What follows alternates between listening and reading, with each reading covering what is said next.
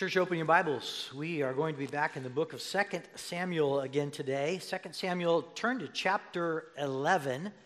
I want to make sure everybody's tracking with where we are in the story. Last week, remember, we had a big change in David's life. He became the king. He waited for a long time for that, and David became the king. Peace was in the land. He took Jerusalem as his capital. He brought the Ark of the Covenant to that location, and everything seems to be going great. In fact, last week, the biggest thing really of David's life happens. David says, You know what, God? I think you need a house. I'm going to build you a house right here for the protection of that ark and, you know, to make you look good. And God says, You know what? We're not doing that. What we're doing is, I'm building you a house, David, and I'm going to make you a dynasty. Out of your lineage is going to become one who has a kingdom that never ends, greater than David could have ever imagined. And so, David is at this awesome time of his life. What could go wrong? So much could go wrong, and we are going to discover that today.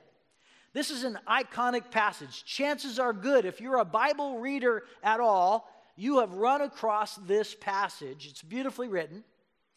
And I would guarantee you that you've gone across it many times, like I have, and there's some things that you have perhaps missed or never known about this passage. That happened to me this week. Think of how many times I've read this passage, and this week, as I really got into it, I said, wow, there are some things there that I've missed. I'm hoping to bring some of those things to your attention today.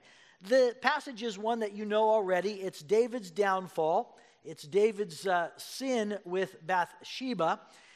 But it's really a series of decisions that David makes. It's not just one thing, it's a series of things that happen in David's life and a series of decisions that compound each other as he goes along. So I want to study today the anatomy of David's downfall with the hopes that this will help all of us avoid that in our own lives, avoid the pain of that in our own lives, avoid the disappointment with God that we feel as a result of that in our own lives. And today I'm going to read section by section. I'm not going to read the whole passage. We're going to go section by section through the scriptures. And again, we're going to discover four things, four decisions that David made that led to his downfall. And we're going to start again in verse 1. And this is what it says In the spring of the year, the time when kings go out to battle, David sent Joab and his servants with him and all, and all Israel. And they ravaged the Ammonites and besieged Rabbah, but David remained at Jerusalem. It happened late one afternoon when David arose from his couch and was walking on the roof of, his, of the king's house that he saw from the roof a woman bathing, and the woman was very beautiful. And David sent and inquired about the woman, and one said, Is not this Bathsheba, the daughter of uh, Eliam, the wife of Uriah the Hittite? So David sent messengers and took her, and she came to him, and he lay with her. Now she had been purifying herself from her uncleanness. Then he returned to her house, and the woman conceived, and she sent and told David, I am pregnant. The first step in David's downfall is actually unchecked power. David has been at peace, but right now he's at war. And he's at war with the people that are called the Ammonites. A map is going to help you. It helped me. So here is the nation of Ammon, and it is to the right of the Jordan River. You see Jerusalem, where David is right now, and Rabbath, or sometimes called Rabbah, is to the right. That's the king, or the, excuse me, the uh, capital of the city of Ammon. David is fighting a battle over there right now. And what he's decided to do is an ancient technique of war. He's besieging the city. So he's not letting anything into the city or anything out of the city. And that usually can take, you know, months or weeks or months in order to accomplish the fall of a city in that way. So David says, Joab, you go off, you hang out there, you besiege the city, and I'm going to come back here and stay at my, uh, my palace, and I'll wait for the good word that's going to come back to me. Before we go on to what happened at the rooftop, because that's important, I want you to discover something that I discovered this week. David has a woman problem. And we've been giving hints along the way uh, throughout the scriptures. Deuteronomy 17 17 warns kings of this. It says, A king must not marry many wives, or his heart will be led astray. But this is exactly what David has been doing. Earlier in the book of Samuel, Samuel chapter uh, 2, verse, uh, chapter 3, verse 2, this is what it says. It gives us a list of the sons that were born to, Sam, uh, to David up to that time. 2 Samuel chapter 3 says, And the sons were born to David at Hebron Amnon of Ahinoam, Chileab of Abigail, Absalom of Maacah, Adonijah of Haggith, Shephatiah of Abital, and Ithream of Eglah. That's a mouthful, you know? Those are some names right there. But what I want you to notice from that is that there are six different sons from six different wives. Now, the narrator just gives that dispassionately. He doesn't comment on it, he doesn't say a thumbs up or thumbs down. He just tells us the information, but we are caused to ask the question what's going on with David? What's going on with all of the power that he feels in his life right now?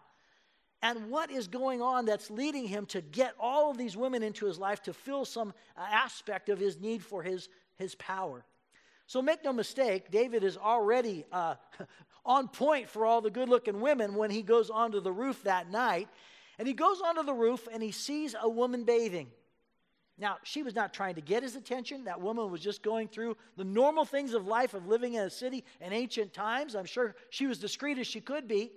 But David had an excellent vantage point. I learned that when I have been in Israel two times, and I've gone to that part of the city where David's palace likely existed. I've got a picture here of what the spot looks like. You know, we're standing up here on this top side up here.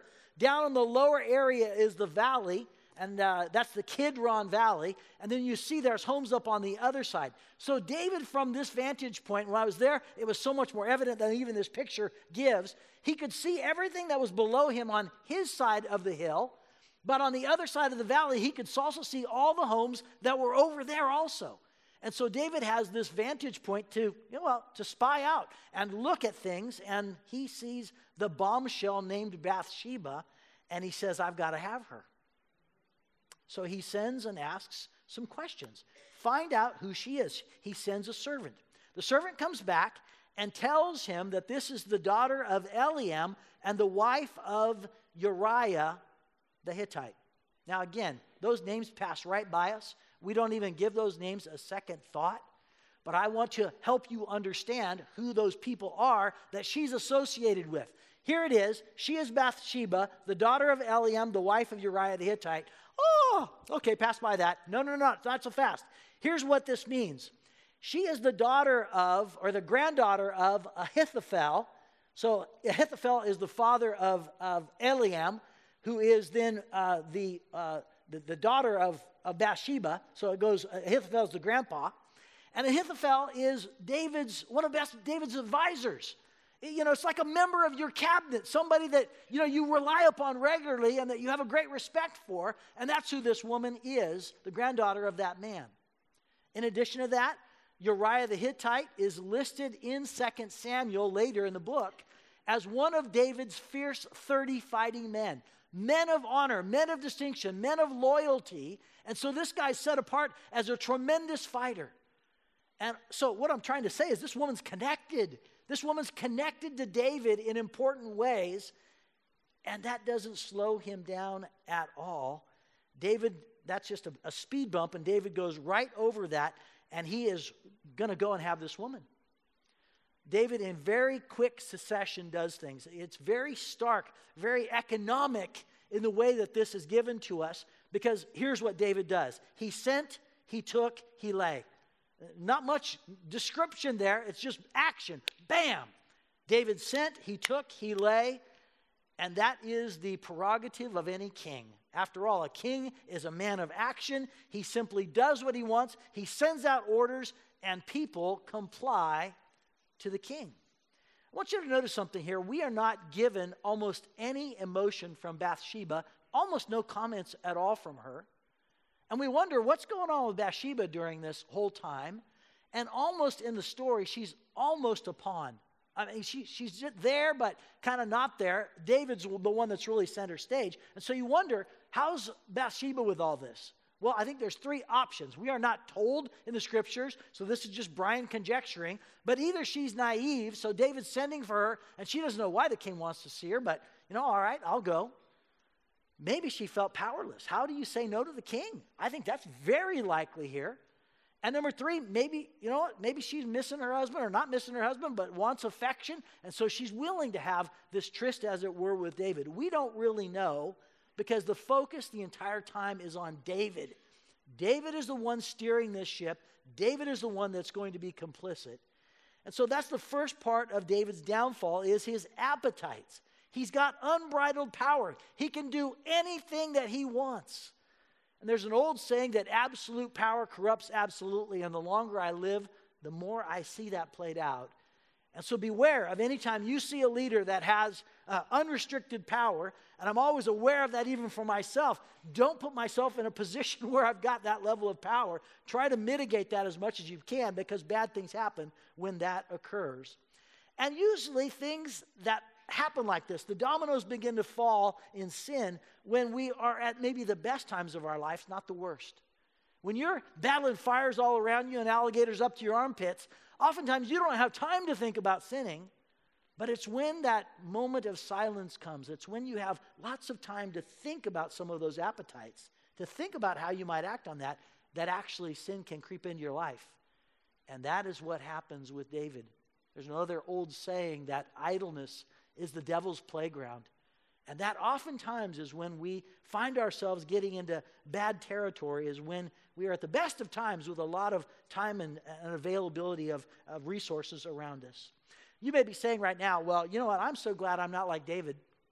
You know, the only people really in our world that probably need to worry about this is Jeff Bezos and Elon Musk. Those are the guys that have all the resources, and so they're the ones that really have to worry about this. And whoo, I, I don't have that level of liberty and power.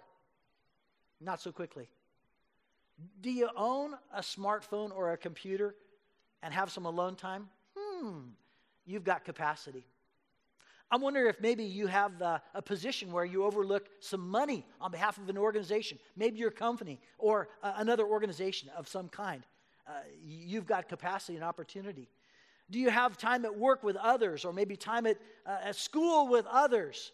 Uh, you know, that is affording opportunity for these kinds of things to occur. Friends, you have a level of unchecked freedom, and anytime that is happening, that is step one in the drop of the dominoes. And so, again, I don't want to, uh, for you to pass by this too quickly. David's first opportunity for sin was occurring because of his position in life. He was finally now in a successful position, and David had unchecked power. And what would he do with that power? Well, he's going to use that for himself. All right, we move to step two, and step two begins in verse six. Step two involves the cover up, and so this is the way that it's written. So David sent word to Joab Send me Uriah the Hittite. And Joab sent Uriah to David.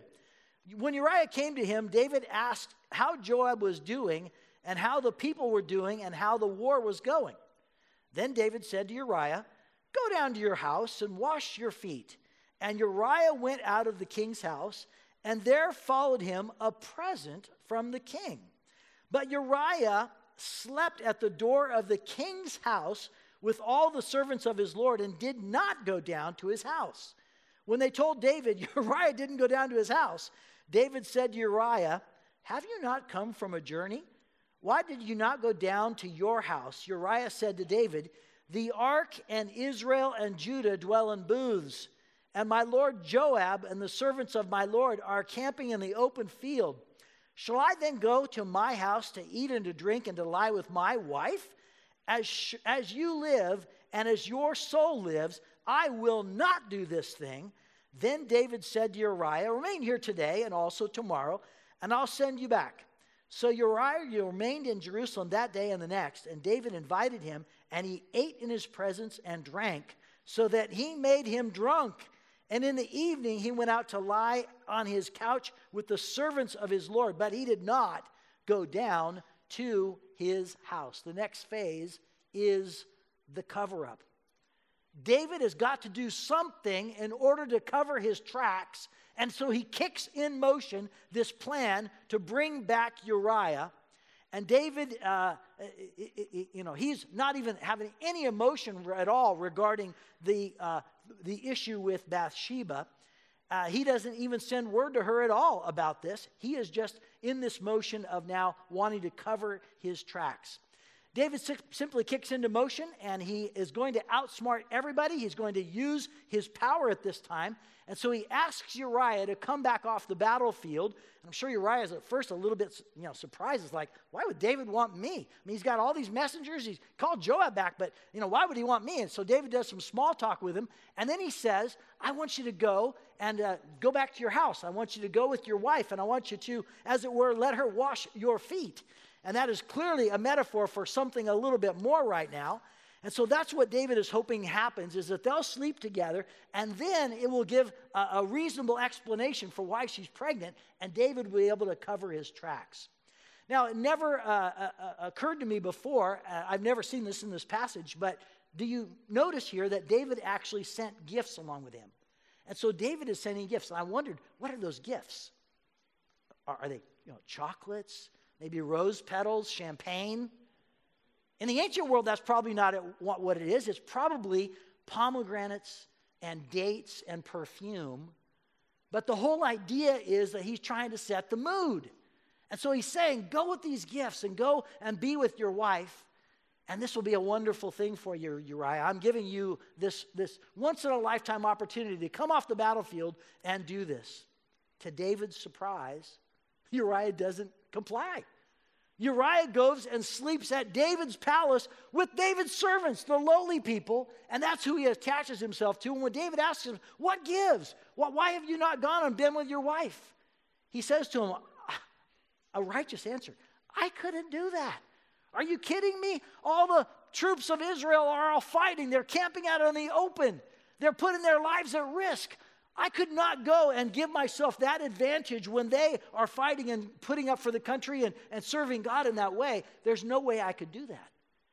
And so, this Hittite, again, a Hittite is one of the original Canaanites. That's who Uriah is. He's not even originally Jewish, but he's become a Jew as a result of Israel arriving in the land. This Hittite, who's a foreigner, is teaching David what it means to be loyal. And so again, he even goes a step further, David does, and he says, Stay a couple more days. And he gets him drunk two nights in a row, and he still doesn't go back to his wife. And so David is at a crossroads because he's tried the cover up, but it has not worked. The cover up is always something that we are tempted to do. It's, it's sometimes just an easy path to take. And it goes all the way back to the Garden of Eden. Adam and Eve, what do they do when they sin? They cover themselves with fig leaves, and when God arrives into the, the, the, the pasture that day or the land that day, they hide from him. And so, again, that's always the thing that happens when we sin. We are tempted to cover up. There is a big deal around government around February and government officials love to go and hold up groundhogs in order to predict how many more days of winter will be there. And Punxsutawney Phil, many of you know, is the very famous groundhog in Punxsutawney, Pennsylvania. But he's not the only groundhog. There are other competing groundhogs that are used to try to predict how many more days of winter there will be. Not to be outdone, Staten Island has a groundhog. And oftentimes, the, uh, the, the, the, governor, excuse me, the mayor of the city of New York will go to Staten Island and they will hold the groundhog in order to predict how many more days of winter there will be. I want to show you from 2014 Mayor de Blasio, who goes to hold the groundhog named Chuck. Here it is.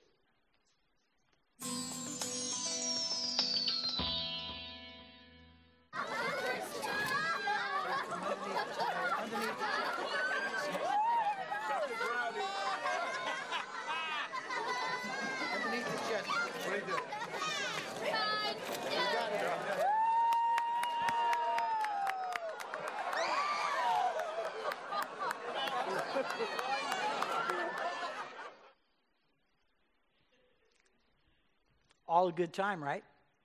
We held the groundhog. I don't know what the prediction was for how many more weeks of winter there was that year. But this became Groundhog Gate because there was a lot of things that came out of this. First of all, that groundhog died two days later. You saw him fall right there. And that's a sad thing, right? And when they kind of did the, the autopsy on the groundhog, they found out it was pursuant to a fall, internal injuries. Now, they kept that from the mayor. They told the mayor unofficially the groundhog died of natural causes. You know, nothing to see here. Why would they do that? Because the governor's office is responsible for half of their budget of $3.25 million a year. And so they want to keep good with the mayor. In addition to that, as news reporters started to dig into the story a little bit more, they found out Chuck is the official groundhog, and they kind of pattern everything upon Chuck the groundhog. That day, Chuck was not in service, it was Charlotte that was in service. So the, the, the mayor was actually holding the unofficial groundhog. And why had they done that? Well, they did that because a few years earlier, another mayor was there, and Chuck had bitten the mayor, and they didn't want the mayor to get bit. So they gave him a unofficial groundhog. Why do I bring this up? It's easy to cover up anytime we think we're going to suffer some loss. Uh, why didn't they just tell everybody, man, we're so sorry that the groundhog died? I mean, it was you know, a terrible tragedy. But, but no, don't do that because you want to make good with the, with the mayor. And all of these things just start spiraling out of control. Holding, uh, hiding something at first seems like such a good and easy way to go. But usually it is a ticking time bomb. And it won't go away. It just kind of keeps on burrowing its way in deeper and deeper. All right, let's move to the third. The third piece of David's downfall is going to begin in verse 14. And the third piece is going to be that David is going to double down. Here's what we pick up in 14. It says, um, In the morning, David wrote a letter to Joab and sent it by the hand of Uriah. In the letter, he wrote, So Uriah sent, set Uriah in the forefront of the hardest fighting and then draw back from him that he may be struck down and die. And as Joab was besieging the city, he assigned Uriah to the place where he knew there were valiant men and the men of the city came out and fought with Joab, and some of the servants of David among the people fell. Uriah the Hittite also died. Then Joab sent and told David all the news about the fighting. David doubles down.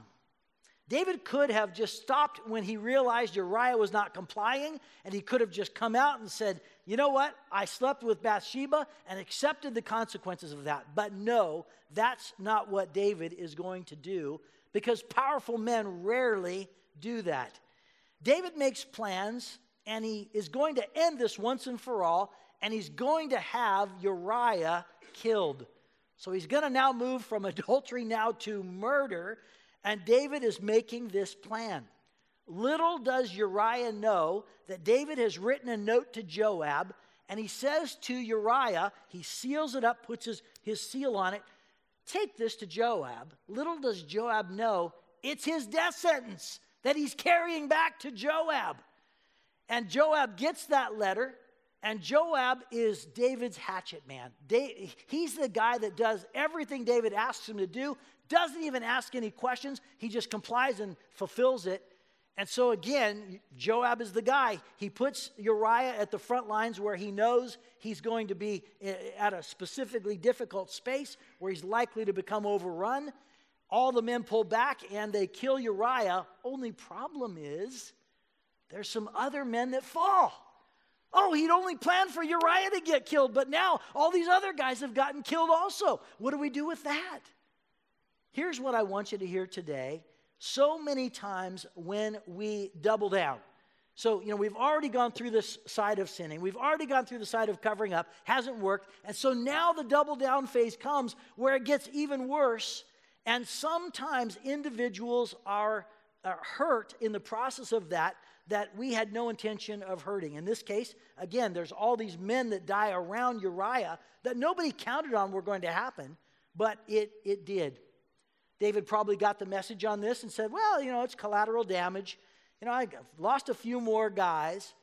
You know, once you've sinned, we always are facing a crossroads. Do I confess it now, or do I take another step that is even more extreme than the one I just took? And someone will always potentially get hurt by our deceit. Usually, it's a person that we cannot imagine, and we can't imagine how much pain they're going to face as a result of our sin. Introduce you to the 1972 Ford Pinto. Here it is. Some of you remember that car. I had somebody say, uh, Carlton, I think it was, that said that uh, they, they bought a Pinto in 1974. So he well remembers that car. It's the first subcompact car that Ford ever built. In other words, the first kind of really small car. And uh, this, this car, uh, you know, sold a lot of cars, but over time it had a problem. And some of you know what that problem was. The problem didn't really become pronounced until it was taken to court. The Ford Pinto had a problem because its gas tank was in the back of the car, and when the car was rear ended, at times it would explode into flames. There's the story of Lily Gray, who stalled in the center lane of a California freeway, and her car was struck from behind at 50 miles an hour, resulting in an explosion of her car and her death. And that's tragic, but people who heard the case were even more incensed when they found out that Ford had done an actuary study. And they calculated how much would we have to pay out if we uh, brought that car back, recalled it, and replaced the gas tank. And how much would we have to pay out if we just paid the individuals who were hurt by this or were, were killed by this? And they ran the numbers and said, it's a lot less money to just let the injuries happen. Little did they know that so many individuals would be hurt by this. And little did they know that the court, once this decision came before a jury, hmm, they weren't too pleased to find that out. And so there were landmark uh, at that time uh, awards that were given to individuals who had been hurt as a result of this. When we double down, we risk injury that we can't even imagine. People that will be hurt. We don't know who, we don't know how many, but anytime we double down, there will be somebody that is hurting in that process. And that is one of the risks that we take, again, of trying to hide this even more and taking an even more extreme action. All right, let's close in on the end of this chapter. We're now picking up in verse 25. This is the fourth step that David takes in attempting to uh, cover up and hide his sin. David sent to the messengers, Thus shall you say to Joab, again, he's sending this message after he gets the message back from Joab that Uriah has died, and so have some of the other soldiers. And so he sends message back to Joab Do not let this matter displease you, for the sword devours now one and now another. Strengthen your attack against the city and overthrow it, and encourage him.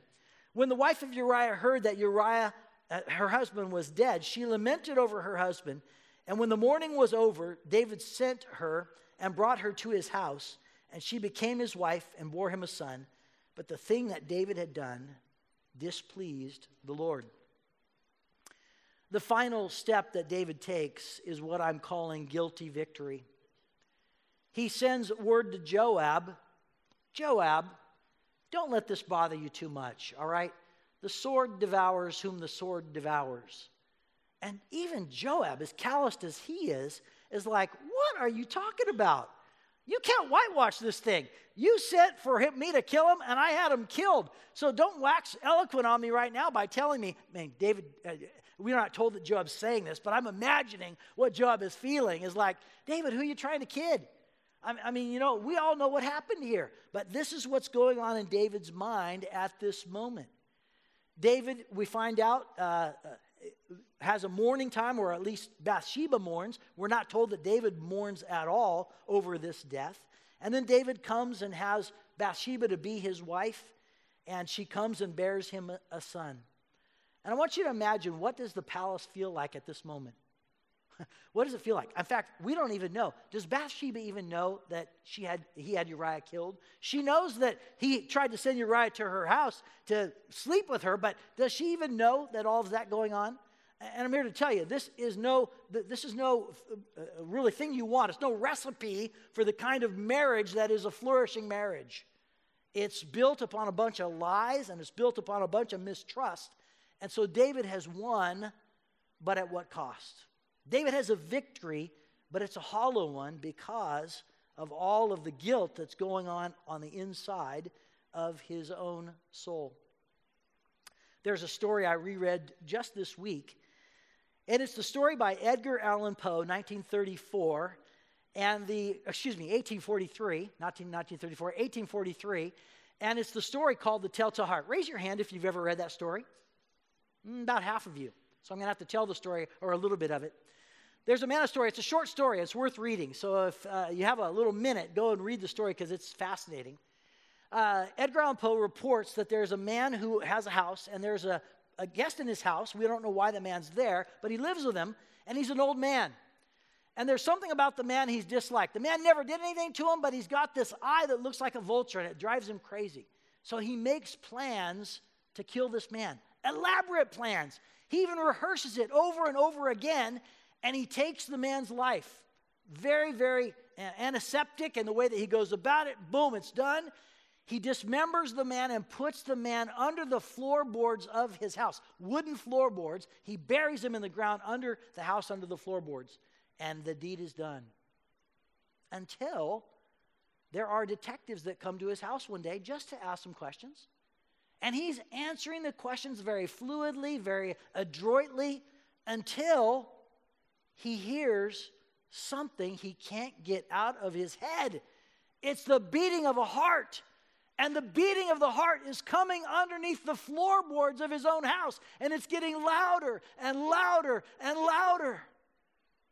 He bursts into a confession just to try to get away from the beating of the heart that's underneath his floorboards.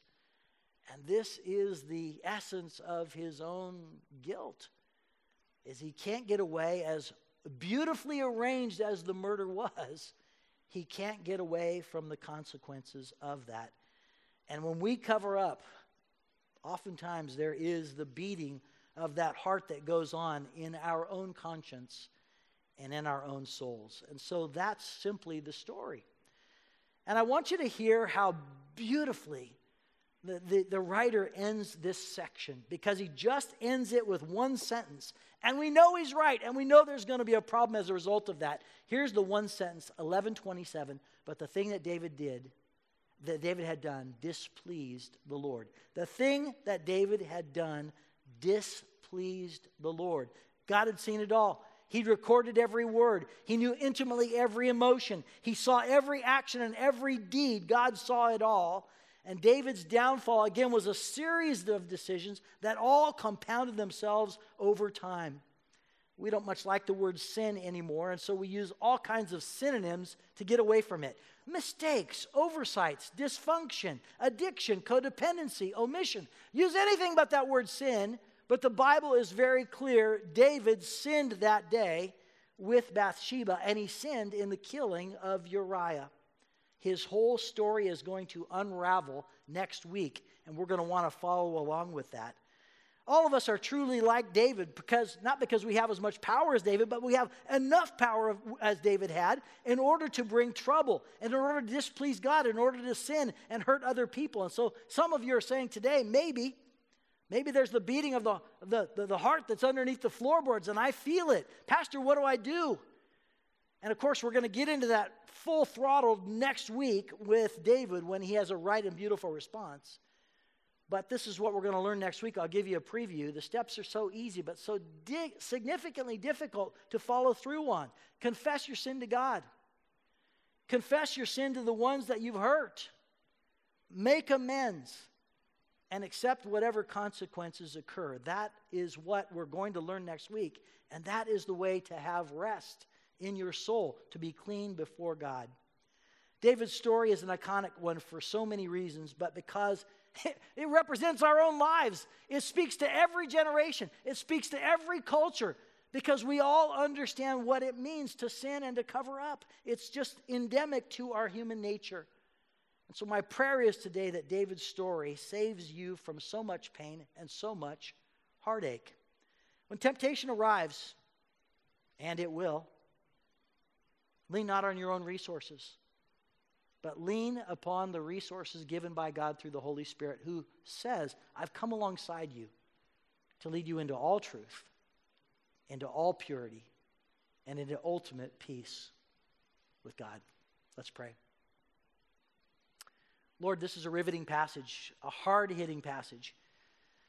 And one, Lord, that we need, even if it doesn't feel good to hear it. David, the iconic king of the entire Israel nation, stumbles and falls. And Lord, if he can, so can we. And we're praying, Lord, through the Spirit, that we would be individuals that would confess freely, that we would be individuals who would not seek to do the cover up game on and on and on. And so, Lord, enter our lives with your Spirit in order to convince us that we indeed can be forgiven in Christ and that your way is the right way always, and that we want peace with you above all things else. Thank you, Lord, again for your word, which always just strikes at the very heart of the matter. We love you for it. We pray in Christ's name. Amen.